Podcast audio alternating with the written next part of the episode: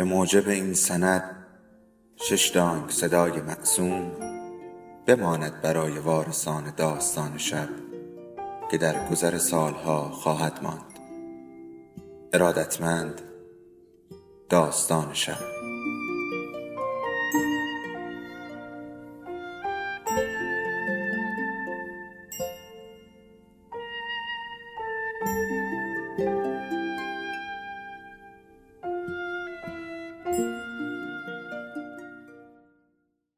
یکی بود یکی نبود.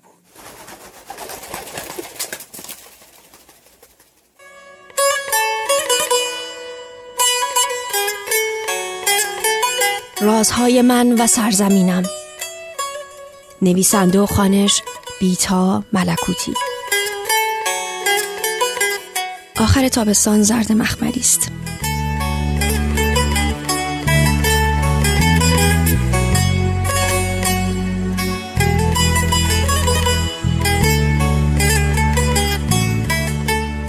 بادبادک و خودم درست کردم.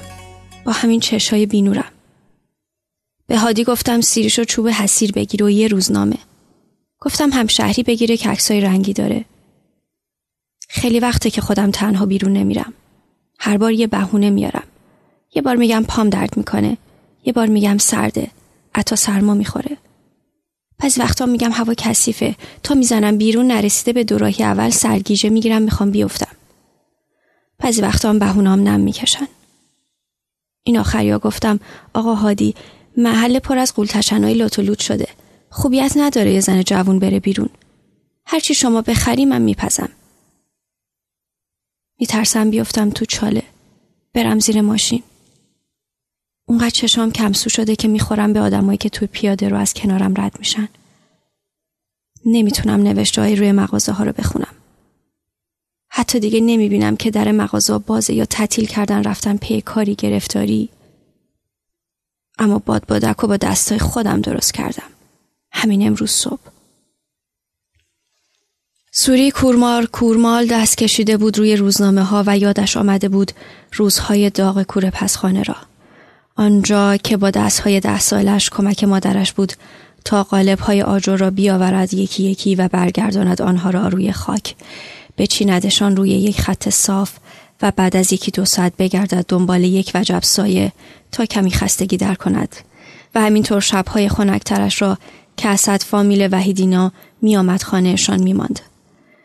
وحید همسایه دست راستیشان بود. کمی آن طرفتر از مناره کوره اول. آن شب که کمی خنکتر از روز تابستانیش بود آمده بود و سوری را صدا زده بود که بیا کارت دارم.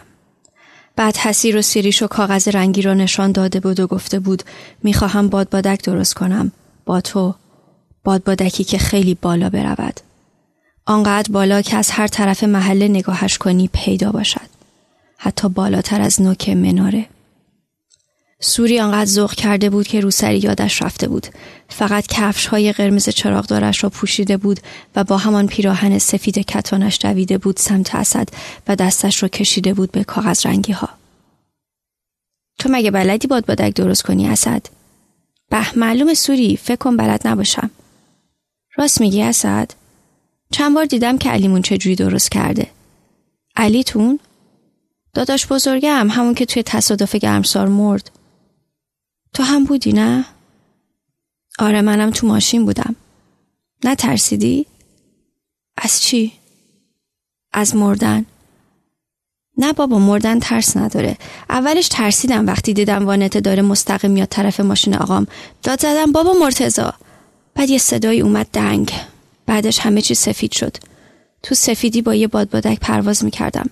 فکر کردم مردم. خوب شد نمردی اسد مردن مثل تاب خوردن با بادبادکه یه خورده میری بالا دست می‌زنی به ابرا یه خورده میای پایین پات می‌رسه به زمین. بعد دوباره میری بالا. واسه من اینطوری بود سوری. و باز اسد مثل هر پنجشنبه شب دیگر تابستانی دست کشیده بود. روی موهای تابدار و بلند سوری و گفته بود فرفری. و دستش را که خواسته بود از انتهای طوره موها رها کند گیر کرده بود لای فرهای ریز و سیاه. و بعد با سود زده بود. دختر شیرازی جونم دختر شیرازی.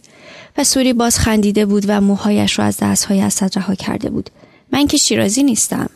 پس کجایی هستی؟ مامانم کرجیه. من همونجا به دنیا آمدم. و اسد خونده بود.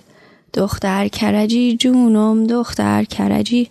و سوری دستش را کرده بود توی خاک ها و یک باش خاک به سمت اسد پرد کرده بود و باز بلند خندیده بود.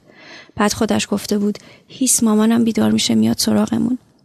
بعد اسد ازش خواسته بود که بخوابند روی زمین و نوک مناره را تماشا کنند و سوری خوابیده بود روی زمین خاکی و نوک مناره آجرپزی را نگاه کرده بود و بعد ستاره ها را نشان داده بود که بعضی هایشان چشمک می زدند.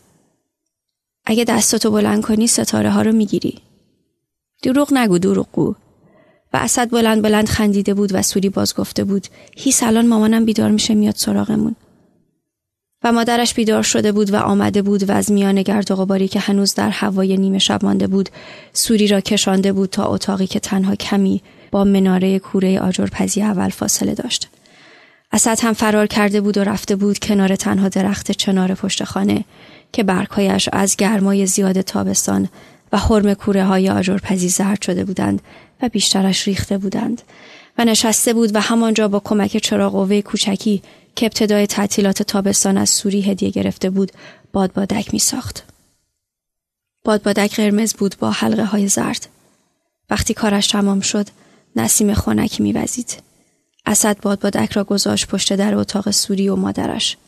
پشت بادبادک نوشته بود سوری یه روز پرباد بفرستش تو آسمون. اسد نامرد کجایی ببینی که سوری خانم خودش به تنهایی چی ساخته؟ عروسه. اسد کجایی؟ کجا غیبت زد؟ بیمعرفت نالوتی. شونزده سالم دیگه تموم شده بود اما تو گفتی بچه ای. گفتی زوده برای این حرفا. رفتی حاجی حاجی مکه؟ شهلا که شوهر کرد. می‌خواست منو هم بده به برادر کوچیکه شوهره. از وقتی شوهر کرد دیگه بهش نمیگم مامان. میگم شهلا. از اون خونم رفتیم. رفتیم خونه شوهر شهلا. اون مرتیکه رو هم نمی‌خواستم. یه کچل بدبویی بود که بیا ببین. هم میفروخت هم می‌کشید. شوهر شهلام می‌کشه. شهلام می‌کشه. گفت بیا زن علی شو خونه داره دستش به دهنش می‌رسه. گفتم نمی‌خوام بشم جاری ننم. اصلا ازش بدم میاد. یه بویی می‌داد. یه بار اومد ماشم کنه دهنش بو می‌داد. خودم رو کشیدم عقب. گفتم تا این کارو نکردم. اما کرده بودم. با تو. همون تابستون آخری که دیدمت. قبل از اینکه بابای وحید کار دیگه ای بگیره و از اینجا برن. آخرای شهری ور بود. تجدیدی آخرم شیمی بود.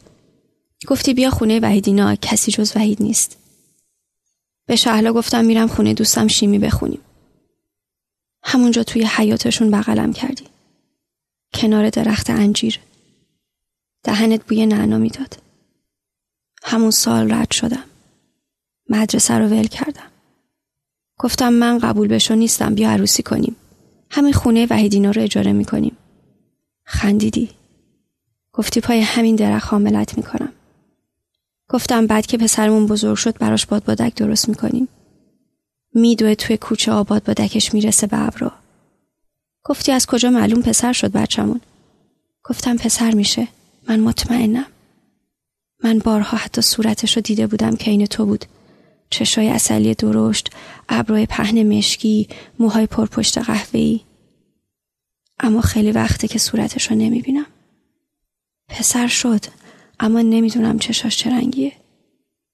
هادی میگه شکل خودشه. اگه شکل اون باشه راضیم. میگن زاغ و بورا شانسشون بهتره. هادی منو می‌خواست. باهاش تو راه خیاط خونه آشنا شدم. همون روز اول گفت تو یتیم خونه بزرگ شده. گفت چند سال تو کارخونه آلمینیوم کار می‌کنه اونقدر پسنداز داره که خونه کوچیک اجاره کنیم. هنوز هر پنج شنبه می اومدم دم خونه قبلی وحیدینا. می‌گفتم شاید بیای دنبالم. خونه هنوز خالی بود. گفتم یه خونه می‌شناسم قد پولت. یه عصر ابری مهر ماه بود که سوری مانتوی سفید دستوز خودش را پوشیده بود و با هادی رفته بود محضر. مادرش چادر مشکی پوشیده بود با کفش های پاشنه بلند که روی موزاک های کف محضر صدای بلندی داشت. شهلا کاش چادر نماز سرت می‌کردی. فرقش چیه؟ هیچی. دعا می‌کنم پسر بزایی بشه اصای دستت. اصلا به عشق همین دارم شعر می‌کنم. به عشق یه پسر کاکل زدی با هم باد بادک درست کنیم بریم تو کوچه هواش کنیم. یعنی غیر اون کس دیگه ای نبود. پول پله ای که نداره اما به پام نشست. به پای اجاق کورم هم نشست. پنج سال طول کشید تا عطا اومد. تازه با کلی دوا و درمون و جادو و جنبل. می‌گفت سوری میخوامد اما بچم می‌خوام. وام گرفت از کارخونش. کلی نظر و نیاز کردم. دخیل بستم به هرچی امامزاده دور و نزدیک. رفتیم یه مرکزی که نازه ها رو میزانن هر ماه که این خونه بیساب رو می‌دیدم تا یه هفته یه چشم خون بود یه چشم اشک. اصلا اونقدر اشک ریختم که اینطوری شد. اولش می‌گفتم هیچی نیست. عطا که شیش ماه شد دیگه صورتش هم نمی‌دیدم. حالا دیگه فقط یه حاله ازش می‌بینم. از همه چی. انگار همه چی رو توی چادر نماز سفید پیچیده باشن. دیگه داره میشه یه سال که خوب که نشدم هیچ بدتر شدم. به هیچکی هیچی نگفتم. به هادی هم نگفتم. اگه هادی بفهمه حتما ولم می‌کنه. کی با یه زن بیچش و چار میمونه؟ مغز خر خورده مگه؟ از ترسم هیچی نگفتم. گفتم اتامو می‌گیره. ولم می‌کنه میره اتامم می‌بره. خدا رو شکر صبح کل سر میره شب دیر میاد. خودم می‌زنم به خواب. شامشم می‌ذارم رو اجاق گرم بمونه. خودش می‌کشه و می‌خوره و بعد مثل نعش میفته. سوری بچه رو خواباند. دست کشید به دیوار تا رسید به آشپزخانه. پرده زیر سینک را بالا زد و قابلمه را برداشت. قابلمه را پر از آب کرد و گذاشت روی اجاق. اول فندک زد و بعد پیچ گاز را چرخاند. آنقدر فندک را دور و نزدیک برد تا زیر قابلمه آتش گرفت. دست کشید به کابینت های بالایی و نمک و روغن را پیدا کرد. برگشت سمت چپش و از یخچال ظرف آماده سس ماکارونی را درآورد. با دندان کیسه پلاستیکی ماکارونی را پاره کرد. ماکارونی ها را ریخت توی آبی که جوش آمده بود چند دقیقه صبر کرد دو انگشتش را توی آب جوش فرو کرد و یک دانه ماکارونی را درآورد و چشید روی انگشتانش چند تاول سوختگی های قدیمی تر را نشان می‌داد. دو طرف دامنش را گرفت به دسته قابلمه و محتوی آن را در آبکش برگرداند. نصف ماکارونی ها توی سینک ریخت. آنچه را که توی آبکش مانده بود برگرداند و سس را اضافه کرد. همانجا توی آشپزخانه لباسهایش را درآورد. در حمام را که باز کرد صدای گریه شنید. همانطور لخت آمد سمت عطا نشست روی زمین و بغلش کرد و پستان راستش را در دهان عطا گذاشت. پسر دوباره خوابید. خط شیر از سینش ریخته بود روی شکم و ران راستش. دوباره برگشت توی حمام. آب سرد را باز کرد و سر شلنگ را گرفت روی سرش و چند دقیقه بی حرکت ایستاد. شیر آب را بست. آمد بیرون. دست کشید به دیوار و رفت سمت کمد اتاق. پایش گرفت به سیم پنکه و پرت شد وسط اتاق. نشست و گوش داد. صدایی نبود جز صدای پنکه کوچک روی زمین. دست کشید به کمد و از پایین ترین طبقه بسته کادوی شده ای را درآورد. لباسی را که هادی هفته پیش برایش خریده بود از توی کاغذ کادو درآورد. مارکش را با دندان کند. پیراهن را پوشید. پیراهن مخمل زرد بود و بلند و قدش را بلندتر و اندامش را کشیده تر نشان می‌داد. به مخمل لباس دست کشید. لبخندی نشست روی لبان سفیدش. چادر نماز گلدارش را سر کرد. تلفن را برداشت و شماره گرفت. هادی سلام. نه خوبم. خیلی خوبم. چیزی نیست. عطا تب کرده. نمی‌دونم بیا ببریمش دکتر. کی میای؟ زود بیا. تا یک ساعت دیگه میای؟ دیر نکنی هادی منتظرم. هادی؟ هیچی. پیراهن زرد یقه هفت بازی داشت. زیر یقه به اندازه دو دایره بزرگ خیس شده بود. سوری دست کشید روی خیسی ها. رفت سمت عطا پسرک خواب بود. این بار پستان چپش را درآورد و در دهانش گذاشت. عطا در خواب نوک پستانش را چند بار مکید و بعد سرش را عقب کشید. دوباره گذاشتش روی پتویی که روبروی در پهن کرده بود. روبروی پنکه. رفت سمت پنکه دست کشید به درجهش. آن را از شماره سه گذاشت روی شماره دو. بعد از ظهر یک روز داغ تابستان بود از آن بعد از ظهرهایی که کسی از خانهاش بیرون نمیآید بادبادک را برداشت و آمد بیرون حیات کوچکشان فقط یک درخت داشت تناور بلند و زرد درخت انجیر تشنه بود و خشک اما بنفشه های توی باغچه زرد و بنفش می درخشیدند. چارپایه را برداشت و گذاشت زیر پایین ترین شاخه درخت. دست کشید به تنی درخت. به آنجایی که شاخه به تنه می رسد و بعد دست کشید به شاخه. چادر را گره زد به آنجایی که شاخه به تنه می رسید. بادبادک را گذاشت پای درخت. دوباره رفت روی چارپایه و انتهای چادر را دور گردنش حلقه کرد. آب سرد قطر قطر از نوک موهای تابدارش میریخ روی خاک. بوی خاک خیس هوا را پر کرده بود. سرش را بالا برد. به زحمت بی توانست نوک مناره کوره دوم را ببیند. باد تندی شروع شده بود. تنه بادبادک از چوبهای باریک حسیر جدا شده بود و روزنامه های رنگیش با باد می‌رفت.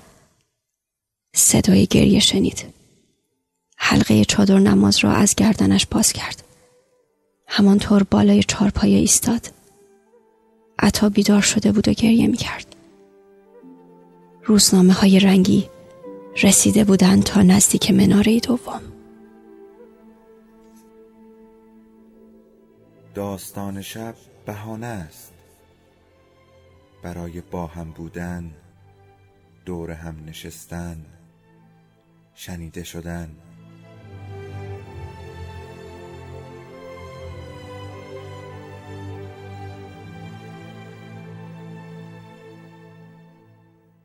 صدای افسانه ها رو میشنویم.